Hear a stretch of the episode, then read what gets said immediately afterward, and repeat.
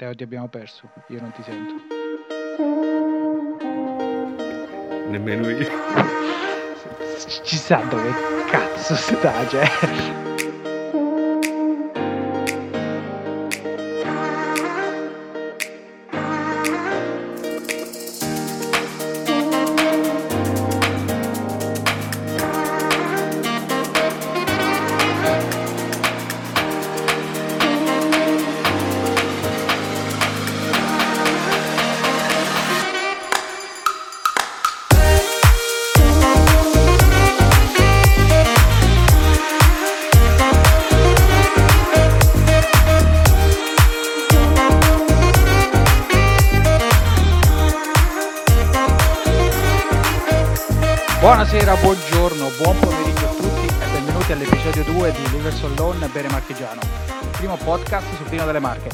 Sono Valerio, il vostro sommelier al bicchiere facile e oggi con me squadra completa. Direttamente dall'Olanda, Matteo. Ciao Teo, come stai? Ciao, ciao, ciao a tutti convalescenti, convalescente, domani si torna al lavoro dopo un piccolo intervento chirurgico eh, mi hanno montato un nuovo fegato perché l'altro era rotto. E... No, a parte gli scherzi, una, una piccola sciocchezza, ma sto bene, in forma. Eh, Ho bevuto contenti. poco questa settimana e quindi posso essere utile giusto come comic relief perché ho le papille gustative interrotte. Eh, ok, eh, eh, casualmente non è una cosa voluta, ma eh, anche l'altro fegato, Samuele, reduce dall'intervento, sa come stai? Bene, bene, sto bene, ciao a tutti, convalescente anch'io, ma in, in ripresa, da domani tornerò al lavoro anch'io. Cioè, Ti fa male il ginocchio, Samuele? Sì, sì, un pochino, Se però... Gli fa male... Eh, eh, intervento particolare per entrare. No, io mi sento un po' in difficoltà settimana, sono l'unico che non si è fatto operare, cioè non so, me lo potevate dire prima se era una cosa, cioè se era una cosa per la squadra, cioè non lo so, mi trovavo qualcosa e facevo fa che pure io, cioè, lo capisco. Mi sono sentito un po' isolato, vedevo dire la verità, cioè. Avresti potuto, Valerio. Sa, tanto io i ginocchi Qualsiasi... ballerini ci ho sempre avuti, eh, ho dolori vari in giro, ecco. No, poi c'è da dire che insomma, quando, quando il dovere chiama avresti dovuto staccarti un braccio, ecco, secondo me. No, no, mi sento veramente in colpa, adesso sono contento che voi comunque alla fine state bene, domani siete tutti abili e rollati e, e, che stasera finalmente torniamo a squadra completa. La prima puntata ci è, manda- mancato il maestro, Samuele non c'era, e almeno stasera ricominciamo, squadra totale, parliamo di vino tutti insieme. Allora, eh, l'avevamo già preannunciato un po' la settimana scorsa, questa settimana parliamo parta- parlando delle, delle guide, delle guide di settore. Sono uscite tutte le guide principali, eh, i marchigiani hanno preso parecchi premi. Le due guide principali di cui vogliamo parlare sono quella dell'Associazione Italiana Sommelier, Vite, e quella del Gambero Rosso, che è un'altra delle, diciamo, delle guide più famose. Allora, parto prima di tutto con le solite domande, diciamo, a, a giro di rito. Samu, tu delle guide che, che opinione hai? Le compri? Le hai mai comprate? A casa hai qualche guida di settore o, o mai avute mai usate? Allora, no, io non, non ne ho, non ne ho a casa, eh, mi è capitato di consultarle eh, a, a casa tua Valerio oppure in posti dove, dove le hanno, eh, le leggo volte, cioè con piacere, diciamo, mh, mm, per, per captare o cogliere qualcosa, insomma, di, di vini che non conosco, di cantine che non conosco, più che altro per, eh, per farmi più un'idea della, della vastità delle, dei vini eh, in generale in Italia o nelle Marche o delle varie regioni, ecco. Quindi in generale non sei un, eh, diciamo, un utilizzatore seriale di guide, ti fidi un po' più di te stesso, insomma, vai, compri, provi, vedi. Esatto, esatto, preferisco eh, usare, insomma, eh, cercare di, di, assaggiare più che posso, ecco, mm, magari dalle guide quel poco che leggo ci prendo su qualche spunto, qualche, qualche idea insomma, su, su, su, dove comprare e, e, come muovermi. Ecco. Tu Teo invece hai qualche guida? L'hai mai comprata in passato? Le usi? O anche tu te ne sei sempre o più o meno sempre fregato, diciamo, o sei stato più un, un utilizzatore occasionale, ecco? No, le... allora a casa ho un paio di veronelli, di quelli storici che c'è scritto tutto, eh? Eh, le leggo, ce n'ho un altro paio qui regionali, Piemonte, e poi, vabbè, mia moglie ce n'ha un paio francesi. Però le uso, cioè, non- la mia valutazione non, non dipende da quello che c'è scritto sulla guida. Mm, Le uso per conoscere etichette più che altro. Ecco, perché poi parlo- pa- parleremo più avanti delle valutazioni, perché c'è, c'è un video divertente che vogliamo segnalare a chi ci ascolta, eh, quindi restate, ne, par- ne parliamo poi, che è proprio sulla valutazione del vino, su- sui commenti che, che a volte arrivano perché si è sentito dire qualcosa, non perché si è provato. Allora, parliamo, oh, avevamo detto delle due mm, guide, quella Ice e quella del Gambero Rosso. Per dare qualche, qualche piccolo numero, nella guida del Gambero Rosso 21 vini marchigiani hanno preso il massimo riconoscimento. Per il Gambero Rosso sono i famosi tre bicchieri. Quindi 21.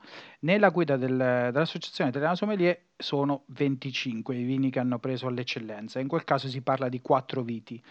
Eh, ragazzi, secondo voi praticamente uh, dai 2000 vini marchigiani, magari ne saranno stati assaggiati, non lo so, un terzo, un quarto, 700, 800, una ventina più o meno in entrambe le parti vincono l'eccellenza. È un numero basso, alto, era quello che vi aspettavate? O siete rimasti, o penserete di essere delusi, diciamo, da questo numero? Vado io? Vai, vai. No, eh, beh, secondo me beh, la concorrenza è forte, quindi ogni, ogni- cioè, secondo me le, le- le- le eccellenze non si conta, si pesa, che è una cosa diversa. Eh, non, non è un numero basso, non è un numero alto. eh, io penso che ci sta, nel senso, una regione come le Marche che sta in crescita, che sta cambiando parecchio. Un numero tra 20 e 30 penso che sia giusto, no? Un riconoscimento giusto. Poi magari se andiamo a guardare i vitigni e le cantine, vediamo che poi la selezione è ancora più stringente. Certo. Sì, e dicendo questo, in pratica il giochino che abbiamo voluto fare è stato quello di paragonare, diciamo, la lista dei vini preferiti dal Gambero Rosso e quella della guida dell'Associazione Italiana Sommelier. Perché ovviamente da una parte 25, da una parte 21, ma non sono gli stessi. Andando a chiudere proprio la lista e, e confrontando le due, abbiamo visto che ci sono otto produttori eh, che sono stati premiati da entrambe le parti, non sempre tra l'altro con lo stesso vino. Quindi è evidente che tra le guide magari c'è l'idea di, di premiare chi fa le cose in un certo modo, ma non sempre c'è poi, dire, la stessa opinione su quale sia il prodotto di punto di una certa, di una certa mm, azienda. Quindi ve li volevamo raccontare, no? Almeno darvi questi otto produttori e poi magari parleremo anche di qualcun altro per darvi un'idea di quali sono i nomi che a oggi, almeno secondo le guide, forse sono al vertice della produzione del vino delle Marche. Allora, il primo che vi cito è Andrea Felici, Apiro Macerata. Eh, questo è un produttore in realtà nella provincia di Macerata, in una zona particolare, che fa verdicchio. Quindi parliamo subito di verdicchio. Ragazzi, verdi- la vostra idea del verdicchio, la vostra esperienza Matelica, Iesi, quale le due preferite eh, di più in generale e che ricordi magari avete di questo vitigno? Allora, eh, io personalmente, eh, poi si sta parlando, cioè di verdicchio ce n'è una quantità infinita, più buono, meno buono, più, cioè, insomma. Eh, io ho sempre preferito quello di Matelica, a me risulta più, più bevibile per me, ecco. E mentre quello, quello di Iesi ho, ho assaggiato qualche riserva, anche quello molto buono, però mi rimane eh, parecchio Più gra- alto, esatto, mh, parecchi gradi, insomma, mi, re- mi resta un po' più ostico. Quello di, di Materica per me è molto più bevi- bevibile. Tu Teo, preferenze tra i due? Io, io sono d'accordo con Samuele. Mm, preferisco Matelica. Ehm, non, non è, magari dico una cosa, una cosa non ehm, canonica, no- non è il mio vino preferito in assoluto. Eh, ce ne stanno tre o quattro che spuntano fuori da- dal gruppo, però boh, non lo so, eh, a me mi ha sempre dato l'idea che è una cosa che se viene fuori se l'accompagni con qualcosa di un po' speciale, ecco. Però questo, questo è gusto mio, eh. Questo vostro discorso mi fa sempre pensare una cosa, che forse, sai, nemo profeta in patria, dicevano gli antichi, nessuno profeta a casa sua. Cioè, mi sembra di vedere che in realtà, anche adesso che sto in Emilia Romagna e, e magari parlo del vino delle Marche o dico che sono marchigiano, il primo nome che viene fuori è sempre quello del verdicchio. Mentre per qualche motivo sembriamo amarlo noi forse meno di chi viene ad assaggiarlo da fuori. O, o, o magari noi non siamo stati abituati forse ad assaggiare i verdicchi giusti. No, non lo so, io, io ho magari la stessa idea vostra, nel senso non ho trovato ancora, eh, cioè nel, nel, mio immaginario il Verticchio non è un vitigno di cui sono innamorato, ma è evidente che in realtà il Verticchio esprime alla fine i migliori vini della nostra regione, a detta di tutti. Eh, sì, sì, sì, ma è, se tu parli con qualcuno magari qui della zona in cui eh, insomma non c'è tutta questa cosa del verdicchio. Eh. Se, se, tu nomini il verdicchio ti dicono sì, vabbè, per, per cucinare. No? Da, per, per, per buttare dentro esatto, la padella. Eh, esatto. È una bestemmia atomica esatto. perché stiamo parlando Esatto, appunto... però, però, non c'è nella nostra cultura, cioè fa parte della nostra cultura il verdicchio, ma eh, boh, viene visto diversamente in generale poi. Poi sì. è risaputo insomma che ci sono bottiglie di verdicchio Stellari. veramente buono. Ecco. Stellari. Eh, certo. No, anche perché il verdicchio è non solo, parlavi tu della forza del verdicchio in un certo senso, della sua, cioè veramente la sua struttura nelle riserve. Il verdicchio è un, una sorpresa eh, tra i bianchi per le sue capacità di invecchiamento, cioè tra i bianchi italiani eh, è uno dei bianchi che ha la, la, maggiore capacità di restare in bottiglia anche per anni lunghissimi e anche per questo la riserva è la sua massima espressione. È un bianco veramente a tratti col carattere, col carattere da rosso, quindi decisamente noi da Liversollon dobbiamo coprire questa lacuna, nostra incapacità di, di conoscere il verdicchio, quindi organizzeremo sicuramente una giornata verdicchio, penso che lo dobbiamo a questo vitigno. Tra l'altro Andrea Felici, che era quindi il, il, questo primo produttore che abbiamo citato, è stato anche premiato dal Gambero Rosso come viticoltore dell'anno, quindi veramente un riconoscimento importante sia per la sua cantina che per il suo vino. Quindi provincia di Macerata, Apiro, eh, una grande cantina da andare, andare, a vedere. Sempre sulle strade del Verdicchio, a Ostravetere, provincia di Ancona, Bucci. Questa è un'azienda storica che penso tu te hai detto di, comunque, almeno di nome, di, di, di conoscere. No? Questa è un'azienda agricola antica, produce solo quattro vini, se non sbaglio, due rossi e praticamente due versioni di, di riserva di, di mh, mm, verdicchio grandissimi vini, sia per prezzo che per qualità. No, sì, sì, eh, vabbè, Bucci è un nome, una garanzia, nel senso l'esperienza qua in Olanda in qualsiasi eh, enoteca entri, se chiedi un vino marchigiano, se non è il primo, è il secondo che ti presentano. Eh, come qualità, io l'ho assaggiato quando ancora stavo, mi sa, in Italia. È ottimo, è fatto proprio con tutti i crismi e questo si riflette anche, insomma, in, in un prezzo che come, come, categoria sta sopra forse il 60-70% dei vini marchigiani. Qui è, è, in Olanda è, insomma, è, riconosciuto, è un brand. E, e, e, ricollegandomi a quello che dicevate, il verdicchio c'è anche un'altra caratteristica che se ne fa una valanga, nel senso che il range di qualità va da, tutti, da tutte le parti Mm. Questo ha permesso di farlo conoscere a tanti e quindi la prima risposta che ti pigli è quella del verdicchio e testimonia anche la versatilità del vitigno in sé che eh, permette ogni tipo di, di, di, soluzione, da quella diciamo più industriale a quella come fa Bucci o, o Felici che insomma fanno grandi livelli. Puntano sulla qualità. Sì, poi anche qui spumantizzazioni, cioè abbiamo visto vari premi per vari più versioni. Ne ha, più ne metta. Esatto, cioè un vitigno che comunque ha grosse, grosse potenzialità. Nome successivo nella lista che ho segnato, un nome che conosciamo bene. Velenosi, Velenosi, provincia di Ascoli, premiato il suo Rosso Piceno migliore, il, anche, diciamo, nella nostra zona molto noto, Samu Velenosi è un'azienda che insomma conosciamo, abbiamo bevuto parecchie volte. Sì, abbiamo bevuto parecchie volte, soprattutto i bianchi, la, la passerina dei Velenosi è abbastanza famosa dalle nostre parti, molto apprezzata.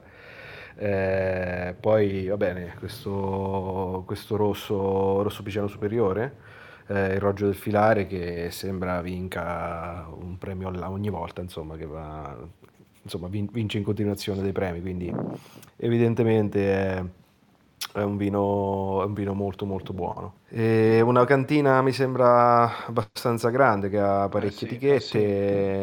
è, è, molto conosciuta qui, qui nella zona.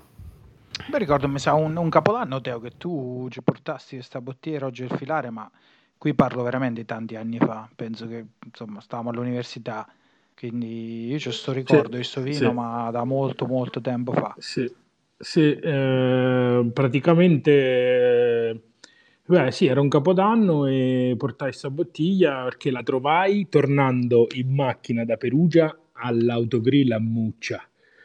E questa storia eh, è interessante perché comunque un vino del genere che possa essere comprato eh, così accessibile non è, non è, non è comune. E, e, e, questo va dato atto a Velenosi di, di, di fare insomma uh, questo tipo di marketing no? di, di, arrivare veramente dappertutto. Anche perché quando fai quel numero di etichette eh, da qualche parte poi le devi vendere. Ah, ehm, roggio del filare sì, eh, secondo me eh, è tra i primi tre o quattro rossi nelle marche e, ehm, e secondo me quello che piace è questa potenza incredibile che ha e che conquista grandi e piccini, direi.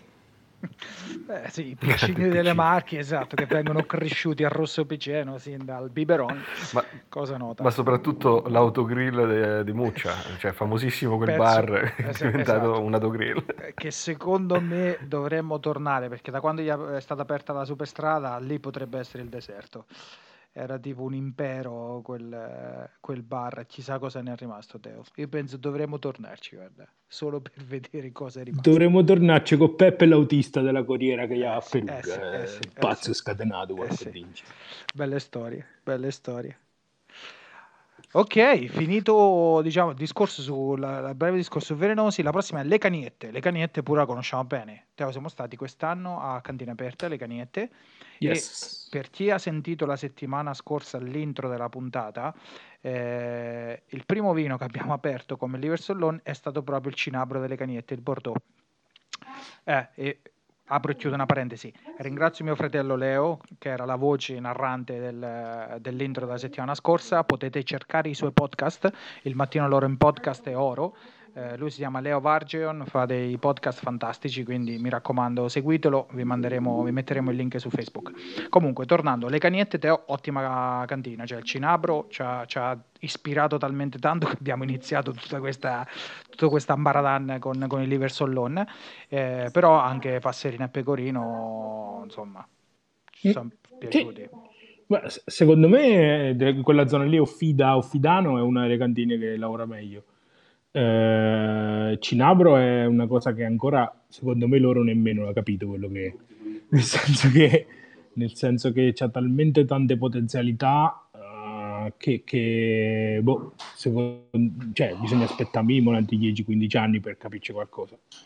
Eh, quando l'abbiamo aperto penso che il sentimento più grosso che c'è stato in curva è stato il rimorso nel senso che nel senso che volevamo tenere la bottiglia un po' esatto se avessimo aspettato quei 10-15 anni chissà saremmo stati premiati con con il top del top. Ma io uh, penso che ci si può pentire di essersi no, no, per carità, in amicizia. Per carità, per carità, però eh, anche, come dicevi tu, anche i bianchi eh, sono molto buoni. Eh, l'ho fatti assaggiare un po' qua agli autoctoni locali e l'hanno molto apprezzati e devo dire che è un sia pecorino che ehm, il pecorino dico è, è, molto molto adatto al gusto del, del, dello straniero e quindi c'ha quella gradazione alcolica che serve a, a, catturarli e un bel po' di fruttato che per loro è, è sempre piacevole. un must.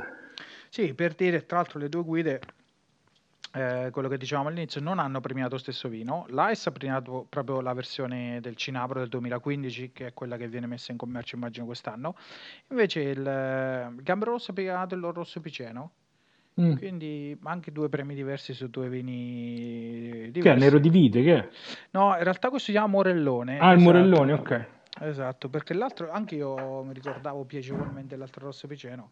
Andremo a scoprire anche questo Morellone edizione 2019. Penso che anche questo sia in 2015 in realtà, eh, quindi quattro anni prima della messa in, in vendita. Un vino che ci avrà sicuramente un bel carattere. Ok, prossima cantina, Umani Ronchi.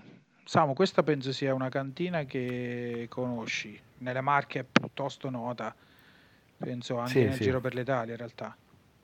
Sì, no, nelle Marche è sicuramente nota, io l'ho conosciuta eh, tramite il mio amico che aveva il bar, l'Enoteca e aveva parecchie, parecchie etichette di Umani Ronchi, sono stato non l'ho visitato la cantina, sono stato nel loro wine shop ehm, a comprare alcune cose, loro hanno dei, dei vini molto interessanti, tra cui ehm, il Kumaro mi sembra, che è un eh, rosso conero riserva, eh, molto buono, bello tosto però molto buono. Eh, hanno anche un verdicchio riserva direi decisamente buono, poi hanno, fanno tantissimi altri vini, tra vabbè, anche eh, la passerina, fanno eh, il pecorino e tantissimi altri ancora, sì, varie versioni di, di Conero, eccetera. Possiamo dire che un marironchi è i velenosi a provincia Ancona? Allora, io penso di sì, no? Cioè, nella nostra mente... Oddio, ce ne stanno, ce ne stanno tante. Sì, vabbè. Ce ne stanno diciamo, tante ad Ancona. De, de, non arrivando a livello Moncaro. Ecco, però... Per darvi due numeri, Umani Ronchi ufficiosamente produce 2 milioni e 900 mila bottiglie. Ecco. Velenosi 2 milioni e mezzo. Quindi eh stiamo sì. veramente parlando. Siamo lì. Moncar ovviamente è una scala leggermente diversa, 7 milioni e mezzo. Eh no, quella però è un'altra cosa. Eh. Esatto, è un'altra. eh, qua va forte il pecorino di Umari Ronchi, qua spopola, eh. Sì. Proprio dappertutto. Quello con la pecorella. Con la, quello con la pecora il d'oro, sì, come sì. si chiama? Quello con la pecorella quello l'ho verde. assaggiato. Quello sì, è, è buono e qua lo mettono anche nel biberon ai ragazzini. eh, e se, se, gli olandesi sono il popolo più alto del mondo, sarà mica a causa del pecorino Manironchi? Pantaleone è il prossimo produttore di cui parlare. Eh, Colonnata Alta, Ascoli, due vini diversi anche qui. Per l'Ice vince il suo Bordeaux, quindi stesso vitigno di cui abbiamo parlato prima, le cagnette. Per chi non lo sapesse, il Bordeaux è questo vitigno antico, marchigiano, che è stato riscoperto adesso da una decina di produttori delle Marche, è una, un clone locale diciamo, del uh, Cannonau, diciamo, è la stessa famiglia del Cannonau, del Grenache, in Francia, eh, da noi si chiama Bordeaux. Quindi per l'Ice il miglior vino di Pantalone è il Bordeaux, mentre per il eh, Gambero Rosso è il Pecorino. Pecorino che è uno dei pecorini per me più buoni che abbia mai assaggiato ed è ad oggi il vino più salato che io abbia mai bevuto in vita mia. Un vino di una sapidità infinita, cioè proprio sale sale. Cioè io così tanto sapore in un vino non l'avevo mai assaggiato. Io su Pantaleone non mi posso esprimere, sai perché? Perché non l'ho assaggiato mai. molto semplicemente. Teo, eh, tu mai niente Pantaleone? Penso che allora, io eh, credo che abbiamo assaggiato qualcosa io e te, eh, se non il pecorino possibile, o, cioè, non, non, mi ricordo. Guarda, secondo me potrebbe essere stato il pecorino. O Niro c'è, eh, sarebbe pecorino scritto al contrario. Sì. Eh, bravo, perfetto, sì, sì, eh, allora sì, l'abbiamo assaggiato. Questo, se non sbaglio, lui quando ha cominciato la produzione di questo pecorino, eh, la zona della OCG del pecorino non includeva la sua di zona in un certo senso. Il suo pecorino era sostanzialmente così buono che, che mm, cioè, era, era, quasi stato considerato uno scandalo all'inizio che non rientrasse nella zona. Ad oggi, se non sbaglio, l'Oniro è ancora DOC, ma non DOCG, proprio perché non rientra, penso Controlliamo subito. Nello spazio di, della, della LOCG in pratica a livello geografico proprio. le vigne stanno fuori. Però ripeto veramente che all'epoca se ne, cioè, avevo, avevo, letto degli articoli e dei commenti sul fatto che il suo vino fosse troppo buono per non essere considerato parte dell'OCG. Comunque, Infatti io, è DOC. Eh, io lo amo veramente tanto, cioè a me è piaciuto veramente tanto. Manna su una bottiglia. Eh. Va bene, va bene, sarà fatto. Cominceremo perché tu a quanto pare stai avendo dei problemi. Eh, a... Sì, no, vorrei, vorrei stendere un velo peloso su, su, su alcuni, alcuni, siti di acquisto vini che penso che avesse a che fare con la Corea del Nord, è molto più, più semplice. Comunque andiamo avanti. Eh, io sono stato abbastanza fortunato in realtà nei miei acquisti recenti. No, lascia stare. Cioè, i miei vini stanno a San Marino, non mi chiede perché. Guarda, io sto qui dietro, se serve te eh, lo vado. Eh. No, ma con un fucile però. Eh. faremo il nostro meglio. Vendette trasversali della peggio specie, cioè, cioè se vuoi un negozio San Marino, esatto, bocco dentro un negozio San Marino, smitragliata e quello morente che mi guarda e mi chiede perché e io lo guardo e dico tu sai perché. Massimo ogni quarto d'ora, il problema è che lì finisci subito, porca miseria. Ah, dopo lì ci sposti, cioè, ti sposti sulla Riviera Romagnola è tutta una. E domani 750 commenti da San Marino che praticamente tutti gli abitanti che ci promette la morte. La morte, ok, ok, no ma ci vuole, ci vuole anche quello, cioè, non c'è cattiva pubblicità, a parte il fatto esatto. che saremo banditi da San Marino. Bene. Uh, vino successivo a Pantaleone, Monte Cappone. Io questa è una cantina di cui non avevo mai sentito parlare. Nemmeno io. Questi sono una... Siamo in tre Ecco, si parla di una cantina di Iesi, eh, ignoranza nostra immagino, non una cantina profonda. enorme, nel senso che vedo scritto una 50 ettari vitati, 186.000 bottiglie, comunque cantina ah. storica perché fondata nel 68, quindi più di 50 anni, eh, anche qui ovviamente a farla la padrona è il verdicchio, eh, ho letto... Riserva. Esatto, verdicchio riserva, corretto Matteo. Ehm, in realtà premi diversi, nel senso se non sbaglio l'ICE ha premiato il loro verdicchio classico eh, chiamato Utopia, riserva, mentre il eh, Gambero Rosso premia il loro verdicchio Castelli Iesi classico superiore, Ergo, un vino che se non ho letto male viene mm, invecchiato con un passaggio in anfora. Mm. Cioè la guida dell'anno scorso dell'ICE diceva in cemento, ho letto online in anfora, quindi forse cemento, forse anfora, dipende dai punti di vista. Non so bene quale sia la differenza, però quindi comunque anche qui, come ho detto, la fa da padrone il verdicchio. Quindi un verdicchio immagino degli esi, un'espressione delle sue migliori. Sembra una nostra mancanza grave che va colmata al più presto questa ragazzi. Sì, sicuramente abbiamo un buco sul verdicchio ragazzi. Sì, sul verdicchio ci vuole le flebo perché se no... Dobbiamo recuperare il verdicchio sì, perso. L'ultima è un'altra cantina di Matelica eh, che si chiama Belisario. Eh, beh, questa no, questa è... Ecco, Belisario cantina eh, dimensioni più grandi rispetto all'altra, una cantina che viaggia sul milione di bottiglie più o meno, eh, 300 ettari vitati, eh, anche qui ovviamente verdicchio di Matelica e qui la loro, la loro eccellenza. Però io non penso di averne, cioè penso di aver visto le loro bottiglie, ma di non aver eh, bevuto niente in tempi recenti. Eh, vedi però questo, questo viaggetto che abbiamo fatto, benché corto, già scopri 4-5 cose che non sapevamo, quindi alla fine anche se spesso sottovalutate, le guide serve. Ma sì, dai, alla fine secondo me anche la, la, la dire, la spinta forse o il pretesto, mettiamo più un pretesto per partire e farsi un giro. Sì. Magari vai a vedere Monte Cappone, l'intorno ci stanno altre tre cantine, vai a scoprirne altre tre di cui non esatto. sapevi niente neanche, diciamo. Mm-mm. Quindi queste erano un po' le otto, eh, diciamo, cantine che in qualche modo sono riuscite a convincere tutte e due le guide che, che, abbiamo, che, abbiamo, seguito. Io delle altre volevo solo citare un paio di altri vini, anche se ce ne sarebbero un miliardo. Uno perché Matteo ce ne avevi parlato tu e noi ancora non siamo riusciti ad assaggiarlo, che eh. è l'Abate Pietro. Eh, Bade Pietro è il mio amore segreto.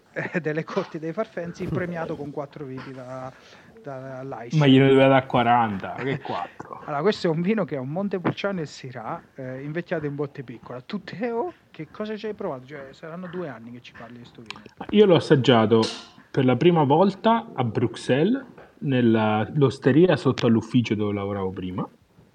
Sono entrato lì dentro e ho visto queste bottiglie, eh, ho letto naturalmente che venivano dalle marche ho detto no, questo va assolutamente assaggiato e da là è nato un amore folle.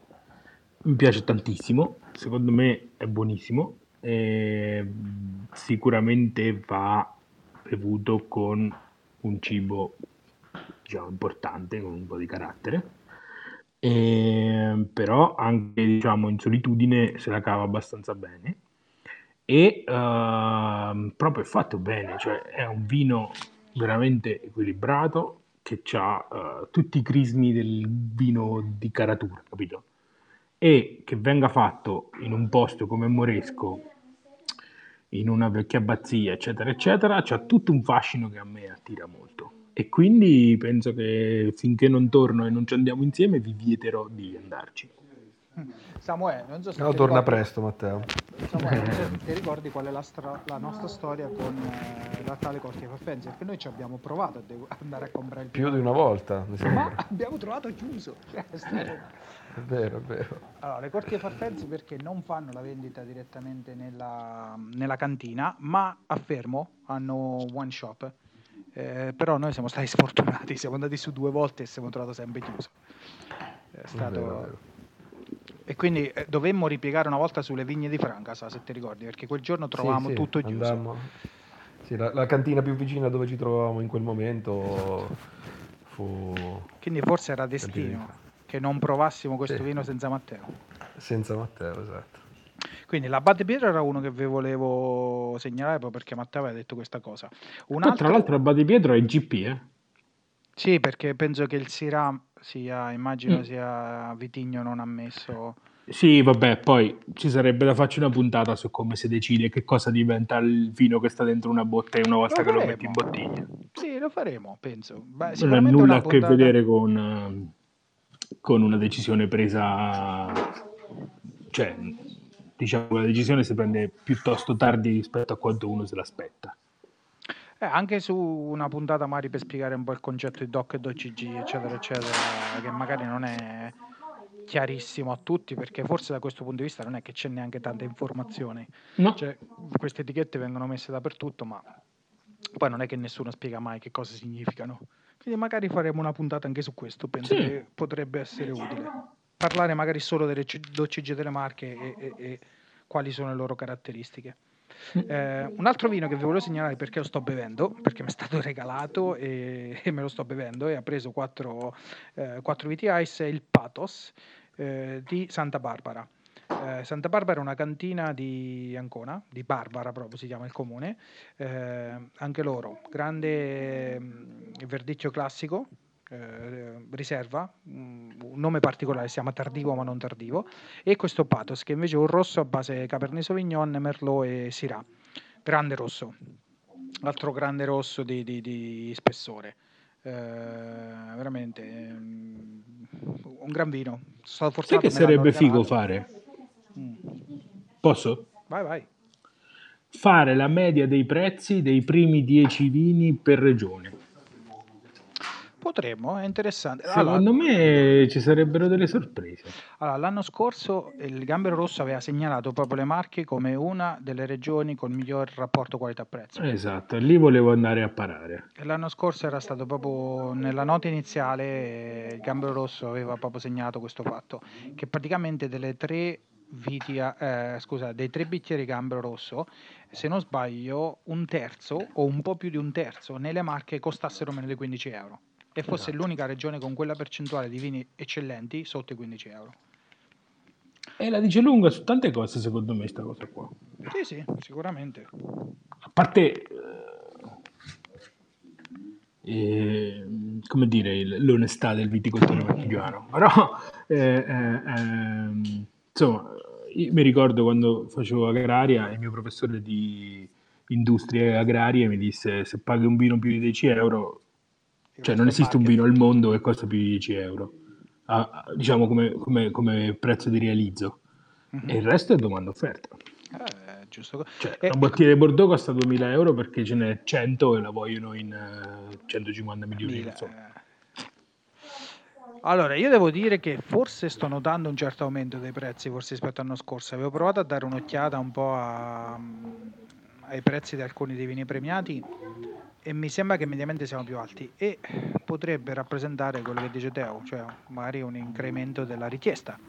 Eh sì, poi ci sta anche una questione di inserirsi in una certa categoria, no? Mm-hmm. Cioè tu prezzi il vino e te scegli la compagnia. Mm-hmm. E quindi se vuoi fare concorrenza a certi tipi di vini ti devi mettere vicino a loro. Certo. È difficile secondo me nel vino arrivare da sotto, no? E farsi riconoscere per la qualità. E quindi tante volte si tende, ci sono anche ragioni oggettive, ma si tende comunque a fissare insieme al prezzo, come dire, un, una fascia, diciamo, un un'appartenenza. Eh, esatto, esatto, un'appartenenza, bravo.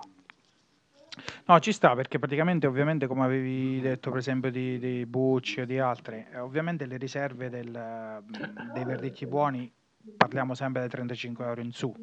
Eh sì. eh, ovviamente, quando si tratta di riserva, bisogna sempre considerare che il produttore mette quel vino da, da a, a invecchiare, è giusto? È un capitale in un certo senso di un imprenditore che è fermo, eh, ovviamente c'è il costo delle botti, ci sono i rischi dovuti all'invecchiamento, quello che si perde nei vari processi produttivi e quindi il prezzo parzialmente anche giustificato dalla lavorazione, ma poi come ha detto Matteo anche dal, dall'appetibilità del prodotto finale, diciamo.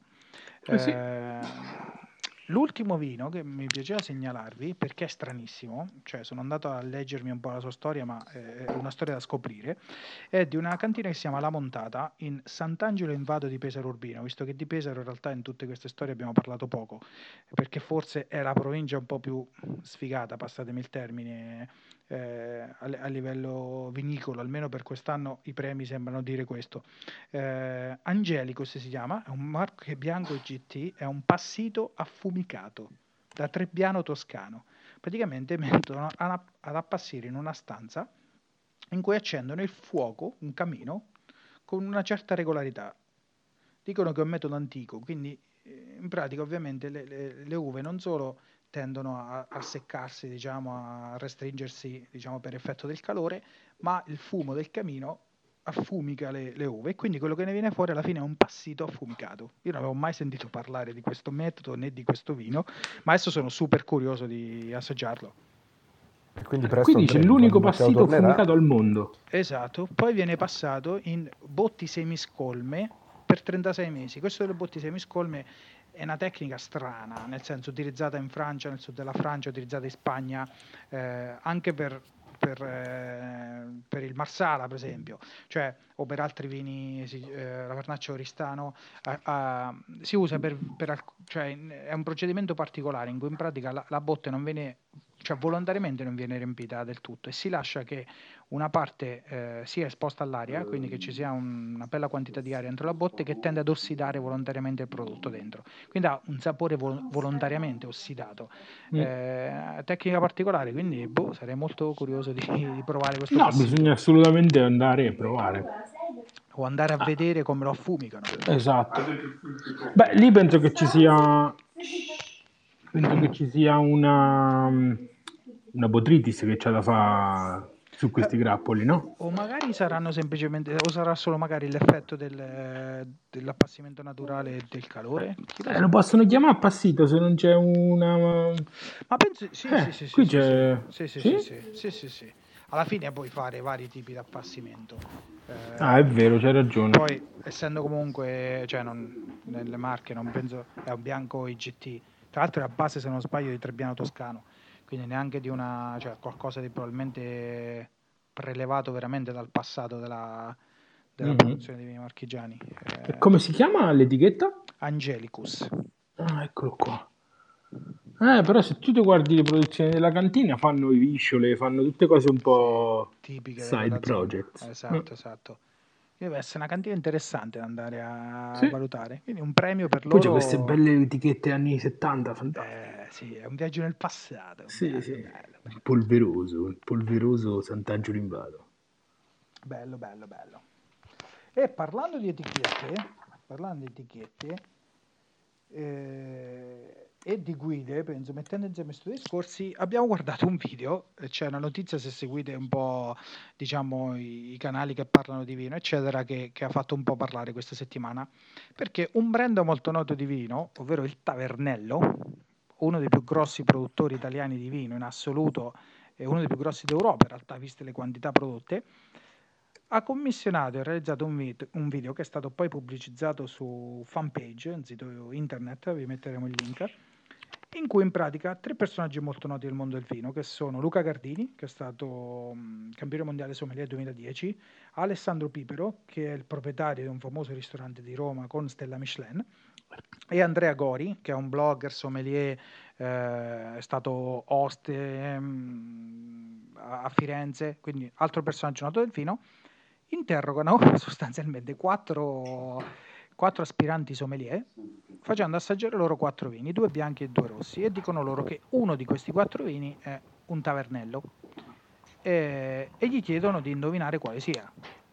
Qual è il risultato, ragazzi? L'avete visto il video? Qual è il risultato? Eh, io mi sembra che una la che Ah, vai, sì, vai, che ne, ne, beccano uno, poi, poi il resto non, alle persone non sembra tavernello quando in realtà lo è. Esatto, perché il trucco è che in realtà tutti e quattro i vini che sono proposti a questi sedicenti sommelier sono tutti tavernello. Quindi qualcuno, una volta che gli è stato detto che solo uno è tavernello, cerca di eh, identificarlo tra i quattro, ma poi spendono anche buone parole sugli altri vini no? Qualcuno arriva a dire, ah, questo esatto. sembra proprio un vino you know, costoso o importante. Costoso, sì. sì. E, e, e, quindi lo sbagliano. E la morale del video vuole essere, insomma, di, di valutare quello che c'è nel bicchiere, dicono loro, no? Voi che pensate di questa comunicazione? È, è, da una parte condivisibile o vi sembra un po' una presa in giro per certi versi? Beh, oddio, io direi eh, boh, un po' e un po' forse. Cioè, eh. nel senso, è condivisibile secondo me, dai, alla fine è condivisibile. Eh, perché bisogna vedere quello che c'è nel bicchiere, cioè nel senso, se, se, se ti sembra buono, è buono, punto. Eh, un po' il concetto per cui abbiamo no, iniziato noi, però il, ti ricordi Valerio, dicevamo all'inizio che vorremmo anche, magari troveremo delle bottiglie da 5 euro che per noi sarà buono. Quindi cioè, proprio spostare anche l'attenzione sul fatto che non per forza un vino buono, cioè eh, il vino buono che costa 20 euro, ok, però magari c'è anche un vino buono che ne costa 5. Sì, il problema è che il tavernello ne costa 0,50. Però no, il discorso è che sto leggendo adesso su Wikipedia, eh, Tavernello fa 11 milioni e mezzo di confezioni e è lo 0,4 del mercato mondiale, ok? Per dire che solo pro, la, la, la, la, cantina a cui fa capo questa, questa cooperativa, Caviro, da eh, sola eh. produce il 10% del vino italiano. Esatto. Cioè, il discorso è che secondo me è un'operazione di marketing naturalmente e, e secondo me va, va dato un, un, un, applauso ai partecipanti del panel perché comunque se pensi il mondo che frequentano insomma mettersi a fare la pubblicità per Tavernello non è una scelta semplice e, ehm, Qualcuno però ha voluto che... anche dire che è una scelta mercenaria, un certo ci ha voluto vedere ah, una vendita eh, di dio denaro. Eh, eh, ma niente, cioè, nessuno fa niente per niente. No, Naturalmente li avranno pagati, li avranno pagati pure bene, giustamente. Esatto. Eh, secondo me, eh, cioè, eh, come posso dire, Tavernello prova a, a, smontare un po', no? Tutta una serie di, di tecniche comuni, di comunicazione e di, di luoghi comuni per dire che alla fine tutti uguali. Eh, va bene dal loro punto di vista, eh, a me nemmeno sulla ruota, quella medievale granata dai cavalli, mi convinceranno che è la stessa cosa, però questo è, è un problema di gusto mio. Perché uno dei punti qui che viene fuori in pratica è che, come diceva Samuele, il risultato nel bicchiere eh, si può raggiungere in vari modi, no?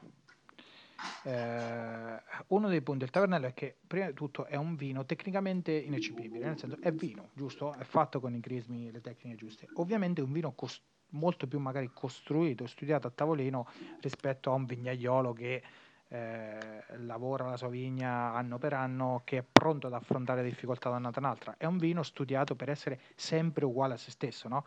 per andare un tetra pack, per non variare nel tempo, per avere uno zucchero sempre uguale che viene aggiustato in base al mercato in cui deve essere venduto. È, è, è un vino appunto, un vino costruito per usare i termini di, qualcuno, you know, di uno dei, dei, dei, coltivatori che abbiamo incontrato durante il nostro viaggio. È un vino fabbricato in un certo senso, no? Ma è chiaro. Eh, vabbè, ma eh, qua leggo sempre da Wikipedia che Tavernello ha un bacino d'utenza di 4 milioni di famiglie. Come fai a raggiungere 4 milioni di famiglie se non lo fai così? Nel senso, la, la politica loro è quella lì e giocano in quella, in quella lega lì Uh-huh. È naturale che, che, che, c'è una standardizzazione totale, cioè deve essere tutto uguale. Se tu lo compri a Udine o a, a Pantelleria, deve essere la stessa cosa. E quindi è normale che è costruito.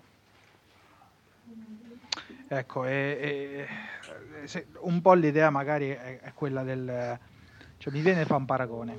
Sabato, ieri lo ammetto, io e Fabi in un momento di sconforto siamo andati a fare pranzo da McDonald's.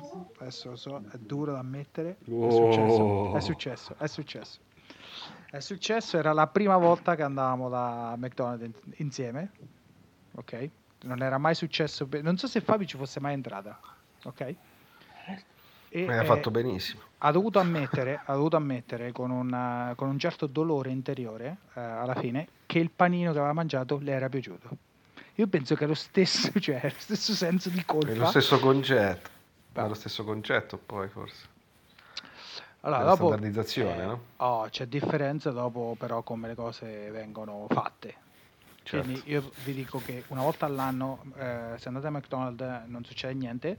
È ovvio che se invece volete mangiare un hamburger buono, sapendo di mangiare qualcosa fatto con un minimo di, di cioè non lo so, con un Criterio. metodo, con amore, esatto, non, non, per i numeri, magari andate da un'altra parte. penso che la storia del tavernello sia simile. Cioè, una volta che avete magari scoperto il vino grazie del tavernello, se non l'avete mai bevuto, a, a, un vino magari un po' addomesticato per, per, piacervi, provate ad assaggiare un vino fatto con un po' più di, di arte, no? Ma allora, sì. il fatto che il McDonald's piaccia è una conseguenza naturale dell'esistenza. Cioè, il McDonald's è studiato perché ti piaccia, ok? Non è che... E qui è un po' uguale. Non è che i panini è fatti a caso, ok? E, e io non, non, non, credo che c'è bisogno che uno si stupisca c'è bisogno di stupirsi se ti piace il McDonald's perché spendono miliardi di dollari per farti piacere quella roba lì. Uh, paragonare il tavernello al McDonald's mm, è un po' difficile, però uh, il discorso è quello lì, cioè nel senso è un vino, come diceva quel motociclista idiota, che deve solo accompagnare, cioè deve fare nient'altro, capito? Accompagnare De- può accompagnare solo. Può accompagnare solo, nel senso che è, è così, sen- cioè io non c'ho niente contro il tavernello, però ecco, forse ognuno dovrebbe tenere una confezione di tavernello, dopo che ha provato una passerina fatta come si deve, se beve un mezzo bicchiere di tavernello e lì fai il raffronto, no? C'hai allora, tua, il tuo termine di paragone. Dopo che allora ti sei mangiato, lanciata, eh? Eh, se dopo che ti sei mangiato un chicken wings, te mangi il pollo, di, il pollo arrosto che ha fatto tua nonna, e allora là capisci la differenza. Samuele, la, la sfida è lanciata. Io non so, Teo, se tu tornerai pro, al prossimo giro che torna a casa. Registreremo l'assaggio del tavernello. Un assaggio vendato Sai che bisogna scoprire? In cui cercheremo di vedere se riconosciamo un tavernello da due eh, passerine. Sai che, che, che bisogna scoprire? Se ci stanno pezzi delle cantine sociali di Tavernello nelle Marche. Eh, chi lo sa? E quello tecnicamente è vino marchigiano. Chi lo sa, infatti. So, chi lo sa, perché su Faenza 30... non è lontanissimo. No, no, ma tra l'altro il bacino è enorme, penso. Sì, sì. C'hanno 30-35 aziende che confluiscono in questa cooperativa. Quindi... 32. Eh. Quindi ecco, ce n'è, ce n'è tanta. Eh, oh, controlliamo, magari ci finisce della passerina lì dentro, ragazzi. Eh, che ne sai? Magari sotto sotto qualcuno di questi nomi che abbiamo detto poi produce anche taverne. Sarebbe uno scandalo. No, ok, comunque il video lo linkeremo perché Magari comunque, su comunque video... ci sta i nomi. Eh? Sicuro, sicuro, sicuro, fra. Sarà lo scandalo del secolo. No, questa è una cosa da fare, però dai. No, no, allora è deciso ormai. Il nostro assaggio bendato per beccare il tavernello sarà fatto. Quindi, Samuele, perderemo la nostra faccia perché lo sbaglieremo. Ok? Assolutamente E sì. saremo dei No, coglioni forse in mondo io no. No. Vabbè, ma è facile, basta che te lo bevi prima. eh, ma secondo me manco quello è banale. Cioè, magari saremo storditi al quinto bicchiere. Vi ricordate Apocalypse Now? Quale parte di Apocalisse? La scena finale quando dice l'orrore.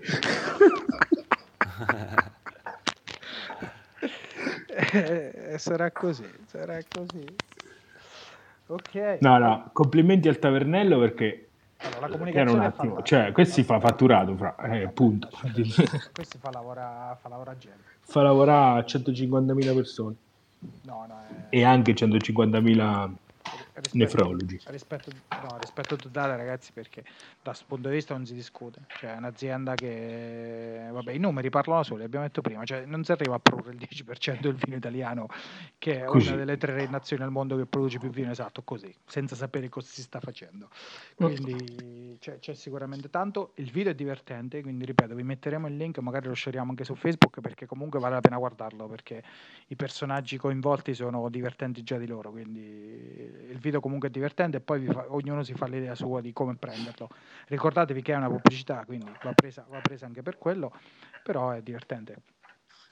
Eh, altra notizia che volevamo dire, qualche giorno fa, in realtà un mesetto, poi non siamo riusciti a parlarne nella puntata precedente, il 12 ottobre, al Festival Forme di Futuro di Pisa, due italiani, eh, Gabriele Cedrone e Marco Iacobelli, hanno presentato un'app che eh, vi abbina il vino alla musica.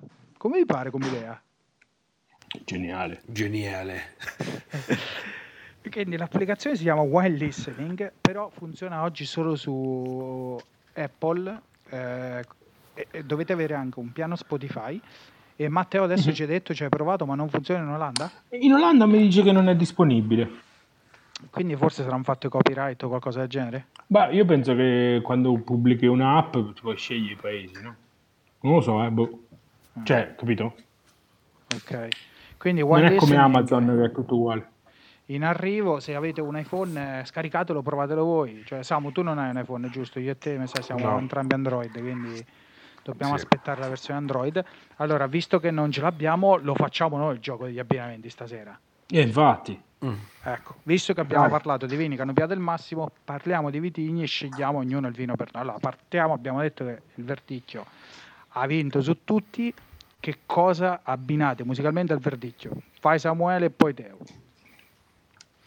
Ah, io prima ci stavo pensando, io per il verdicchio, eh, un po', un po' mi era venuto in mente all'inizio mh, la questione del fatto di trovare un- una canzone che potesse durare nel tempo a partire da adesso. Poi parlando con Valerio, eh, invece avevamo detto una canzone che invece dura nel tempo, da, da- da tempo, ecco. E, mm, io lì per lì di, di getto, non so, se- per me The Wicker Man di- degli Iron Maiden. Ammazzi, Iron Maiden è una scelta. Cioè, parli di un classico, un classico rock, cioè metal. Cioè, esatto, bello esatto. Comunque eh, il verdicchio è insomma, Tu l'hai spinto, vino- di metal. per Un essere rock. un vino bianco è una roba spinta, insomma. Cioè, eh, porca miseria. Tu, Eh. Teo? Io dico i Queen. È figata. Dico i. Queen perché, dico i. Queen perché è una band che ha fatto di tutto nella loro carriera. Mm, Fondamentalmente quello che è parso meglio. Sì. E c'hai I Love My Bicycle e Bohemian Rhapsody. E nel verdicchio è uguale, c'hai tutto. C'hai la eh, borderline tavernello e la riserva che, che spacca i culi. Quindi secondo me i Queen. E qui, no? Poi la canzone sceglietela voi, eh, secondo il tavernello che assaggiate. Ah, ok. Io, a me era venuto in mente Battisti per quello che aveva che ha detto Samu, cioè nel fatto che fosse un qualcosa di, di storico che non diventa mai vecchio, nel senso è sempre attuale. Quindi magari lui all'epoca sembrava, Battisti sembrava fuori dal tempo, non era impegnato abbastanza, lo criticavano, invece la sua musica è rimasta più di quella degli altri. Cioè sembrava il peggiore, invece era lui quello che aveva veramente delle potenzialità di, di invecchiamento, in un certo senso è arrivato dopo. Eh, prossimo stop, da bianco a bianco, il pecorino. Uva generosa, sapido e fresco. Eh, però anche questo bel corpo. Che musica ci abbiniamo con un pecorino? Io ragazzi vorrei, con il pecorino, visto freschezza e cose varie, vorrei omaggiare un- una band di miei amici, eh, si chiamano gli Zoot, che tra l'altro eh, è uscito il loro album eh, qualche giorno fa. No, marchetta subito. E... Quando marchetta stato pagato immediata. Marche vorrei- peggio, non- non è pu- peggio del tavernello. Dio. Eh, volevo dire, non è pubblicità, ma alla fine sì, dai, eh, glielo devo. a sti- ai No, l'album è amici, eh. bellissimo, io l'ho ascoltato due volte già. Io con questi ragazzi gioco c'è un E- rapporto carnale dopo Sapore Autunno, cioè fisico proprio. Esatto. Cioè, i nostri fluidi corporei E- sono quasi mischiati, quindi Che schifo. Come due E brick di guarda, tavernello. ho scelto anche la canzone La Cosmonautica, che è la opener del eh, loro album che si chiama La Cosmonautica. Allora, se ci danno il Eh. permesso, la mettiamo come sigla finale di questa puntata Cosmonautica, ok? Va bene, mo glielo Ci- chiediamo. chiediamo il eh, poi permesso. vediamo. Ok, pecorino. Tocca a me? Eh, tu il pecorino che hai detto, Teo? Eh, pecorino, pecorino. Pecorino, secondo me, una cosa tipo Forum the Bell Tolls dei Metallica. Non lo so. Boh, Ammazza. non lo so. È una cosa... Sai perché? Perché è un- è una tassa. Pecorino è una tassa d'imposta, è una campana che suona e che nelle marche devi genufletterti. E quindi per chi suona la campana. Ok, ottimo. Ok, perfetto. Io qua pu- più- pure mi ero mi è venuto in mente più un artista sempre italiano. A me mi era venuto in mente Rino Gaetano. Ah, non Ci, male. ci vedevo un po' sta, sto genio semplice, a tratti rustico, ma sempre brillante e, e- spassoso in un certo senso, però più profondo magari di quanto non te l'aspetti, no? Cioè un vino che puoi bere sia con tranquillità che, che magari scopri che è, un è anche un po' più profondo, se vuoi, di quello che, che è. Mm. Passiamo ai rossi. Il rosso, uno avevamo parlato di Virenosi, il rosso piceno, quindi il rosso delle nostre zone. Che abbiniamo al rosso piceno, ragazzi? Ah, Samuè? Io, io ci abbinavo, abbiamo, parlando, insomma, eh, Litfiba, Guarda, su questa mi sa che ti do Litfiba in ragione. generale. Io Eh, detto Vasco, Perché ma... possono essere, tra virgolette, un po' graffianti, no? rustici, Litfiba, Sì, poi sì, hanno anche sì. quella parte un po' d'eleganza, la samba, la cosa, queste cose qui. Sta, Sì, posso essere d'accordo, però se fatto in un certo modo può anche assurgere a livello PFM il, il mamma. rosso piceno, mamma. no? Ok, cioè quindi un progressive rock... eh, Esatto, una cosa... Però, Complessa, boh, però insomma. sai che con il FIBA è, è- ci manca, ci manca l'Urghinitti, non so come spiegarvelo. ecco. Però ce l'ha un po' di parte... Sì, sì, sì.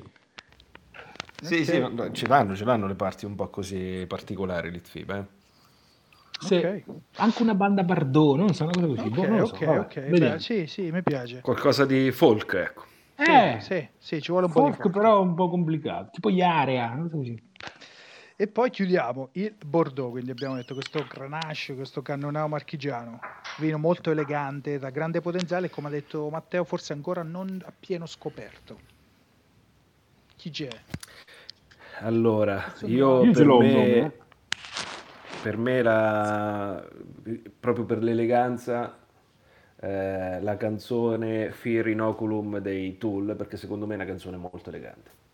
Samuele, anche qui tu vai a scegliere un gruppo di nicchia, ormai però è diventato anche abbastanza famoso, metal complicatissimo, Esatto. cervellotico quasi. Cervellotico, cervellotico, però la canzone secondo me è molto molto elegante, del loro ultimo album ci sta col Bordeaux secondo me, particolare, eh, eh, ti posso dire, complicata ma allo stesso modo che arriva, insomma, di ampi respiri, mi piace, insomma, l'ho, l'ho voluto abbinare così. Mm. Interessante. Io dico Vinicio Capossela. Sai, questo questo orsetto nella grotta che però c'è un sacco di sorprese. Ecco, questa è l'idea.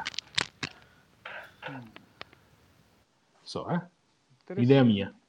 Okay. E tu, Vale? Io ci vedevo un David Bowie. Ah. Perché ci vedo proprio una natura strana, eclettica, sottile, però, però spessa. E soprattutto penso che sarà un vino che ci avrà.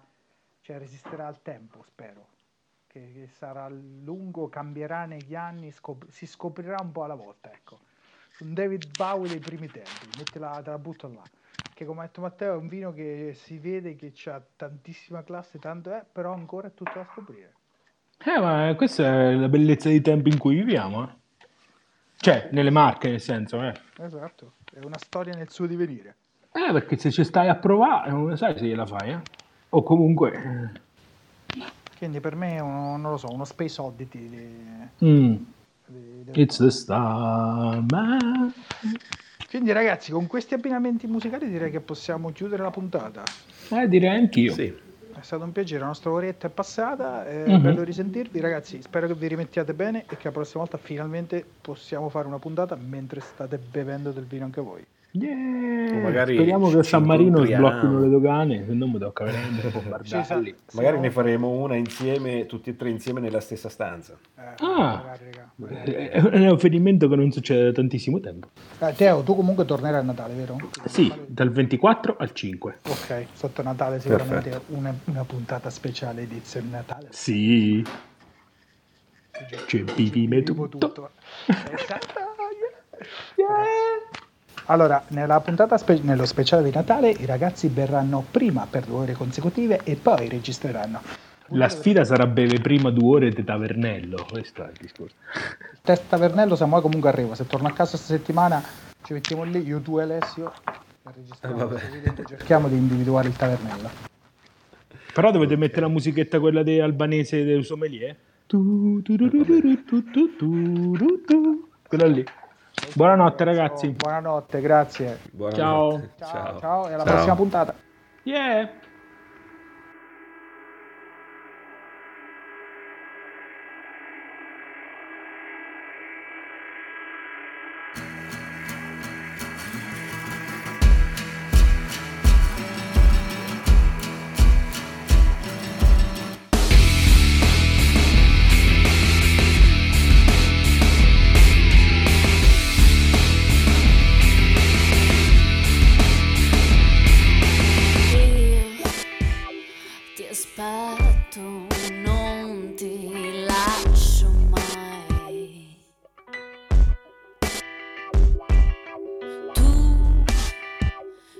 melody.